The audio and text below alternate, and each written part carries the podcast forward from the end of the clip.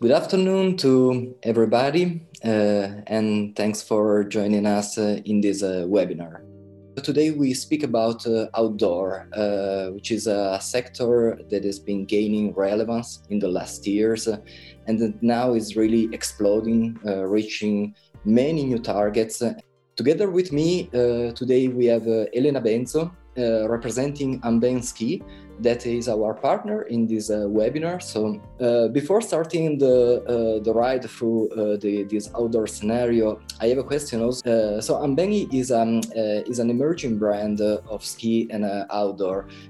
why did you decide to propose us to dedicate this this webinar to to outdoor? Well, thank you, Eric, first of all. Well, why Amben with Next Atlas? Because we strongly believe in open innovation. Uh, we um, take advantage of uh, um, cross business models and market research and cutting edge technology and advanced AI, not only for uh, strategical purposes, but also for uh, to develop new material and devices connected with skis world. Amben, since 2017, produces uh, uh, tailor-made, made in Italy and premium skis, uh, which are considered not as an end in themselves, but as a means to an end. For us, what matters is the experience above the performance. Um, we want to create a community of shared value, and moreover, we are working to become a big corporation. Um, we wanted to promote this uh, this analysis this analysis with uh, with you um, to detect uh, new emerging trends and uh, behavior coming from uh, the outdoor sector with a unique uh, method and a unique AI such as the one of Next Atlas. Thank you, thank you very much, Elena, and thanks also to Alessio Giachin, co-founder and CEO of uh, Amben for uh, giving us this uh, uh this idea that, uh, and uh, for collaborating also in the relation realization of this of this webinar. And um, now I leave the, the floor for the presentation. Enjoy. Hi everyone. I will present to you some of our main findings of a very extended and elaborate research that we have recently done about the outdoors. Um, so, as you as you all know, the COVID 19 pandemic has affected our, our lives in so many ways. But as governments have slowly begun to loosen the, the mobility restrictions, um, a greater desire to, to leave the outside world uh, has also emerged, putting our, all of our attentions into the outdoors. During the warmer months of 2020, at least in the northern part of the world, um, outdoors activities such as hiking, fishing, and camping have gained unprecedented popularity. And today, even if we are approaching now the peak of the winter season, uh, the appreciation for outdoors living shows no signs of slowing down. After months of severe home isolation and following the ever growing megatrend of health and wellness, more people are discovering the joy to stay outdoors and be in touch with nature. So, um, when dealing with weak signals, we have to make an accurate statistical analysis of the timeline to make sure that we're not just reacting to some noise like a, like a random blip or a spike, but that we're actually uh, instead responding to real and genuine change in the fundamentals which drive the timeline. So in this specific case, um, this is a good example of a trend with a somewhat uh, present seasonal pattern, which was approximately stable until 2020, after which it gained an important increasing trend. We are able to uh, accurately separate the trend from its seasonality such that we can make a good prediction on the next six months, which incorporates both uh, the why the trending, uh, the both uh, why the trend has been growing, as well as uh, its expected seasonal fluctuations. And so, what you see there going into the future is basically the combination of the two. Already in the pandemic, a pre-pandemic world, many were the studies and researchers that confirmed the mental and physical benefits of staying outdoors, such as reducing depression, anxiety, cutting the risk of other disease, and even boosting creativity and cognitive abilities. But exploring the nature and non-urban spaces uh, have become more uh, a meaningful form of escapism through, uh, throughout quarantine some of the top emerging outdoors activities. The first one is obviously walking. as we were able to go, uh, we're not able to go to the gyms and leave our house for only uh, non um, for non-essential activities. Walk has become more attractive and more accessible as a physical activity. Another popular exercise that most of you guys might imagine that um, has increasing popularity over the past year was hiking.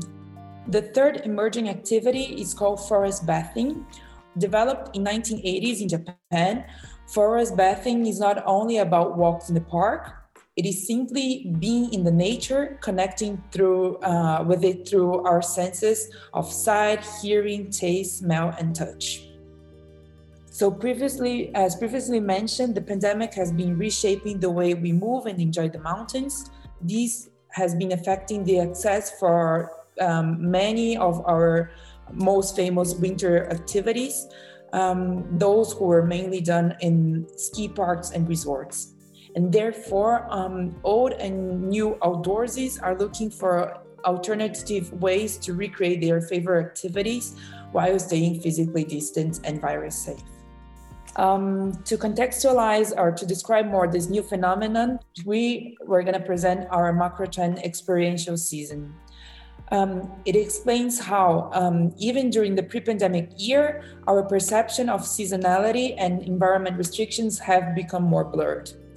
Um, thanks to the new technologies on gears and gadgets and technical apparels that have enabled us to enjoy um, more the different types of seasons, regardless the extreme environments or temperatures.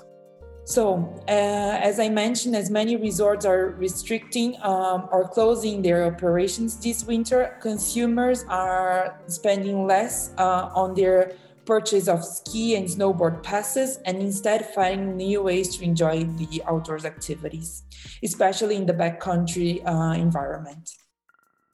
In this context, uh, we have noticed a recent rise of several uphill activities among our community of early adopters or, uh, or else activities that don't require um, the use of ski lifts, such as snowshoeing and cross-country skiing.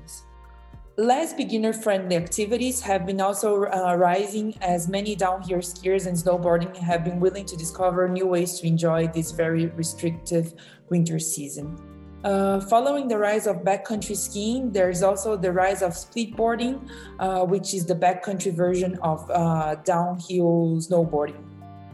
Now we move on to our last session uh, where we highlight how sustainability is being addressed by the winter sports uh, sector. For outdoorsies and winter sports enthusiasts, the natural environment is their playground. Is that is where they practice their hobbies or their beloved activities, and therefore protecting it is so crucial for this target. Uh, yeah, absolutely. So um, uh, we, uh, I'll just remind you a second that we have this huge pool of insiders from which we get uh, all our insights and information, and it's just a manually curated set of uh, users. And um, we, what we noticed is that they fall into large, distinct uh, categories, broadly speaking, which are often related to their interests or consumer behaviors. And apart from obvious uh, labels that you could assign to users, such as um, their age or you know things like that, there are other attributes that are more related to the kind of uh, things that they post, so the images and the texts. So uh, they, it could be that they love the outdoors, or they could be music connoisseurs. They love to party, or maybe in this case, you can see tech geeks. Um, uh, we identified these sort of macro clusters of uh, interests and behaviors. And once we've identified these groups, uh, then um, it's a relatively straightforward uh, task of assigning to each user um, how much they belong to each group by uh, just studying the sort of text and images that they post. And the only thing to do at that point is to periodically reassess the categories to make sure that if uh, new consumer groups emerge in the future, we catch those as well. Speaking specifically about the target, a great example of initiative that is addressing to this issue of sustainability, uh, but more specifically to climate change, is uh, Protect Our Winter. Um, even though the community of the outdoorsy and winter sports lovers are very active in demanding more sustainable initiatives by the companies that produce their gear and apparel, we have noticed that most of them go along the same pace as any other brand from, from other industries. Putting in a macro context, uh, what we have been observing over the past few years is a shift from creating or producing new gears or apparels that are more sustainable to instead looking to products that um, were already produced and helping them to have a longer lifespan span and life cycle. So, to wrap up this presentation, we would like to present some of our suggestions for possible actionable insights. So for them, we suggest to expand uh, product range, uh, especially for uphill and backcountry winter sports. Uh, keep in mind the rise of smart gears and devices that um, address safety and high performance. incorporate alternative recycled and biomaterial in gears and apparels. And adopt upcycling or repair initiatives, as well as uh, timeless classical aesthetic on their products, and finally commit to longer sustainable practices.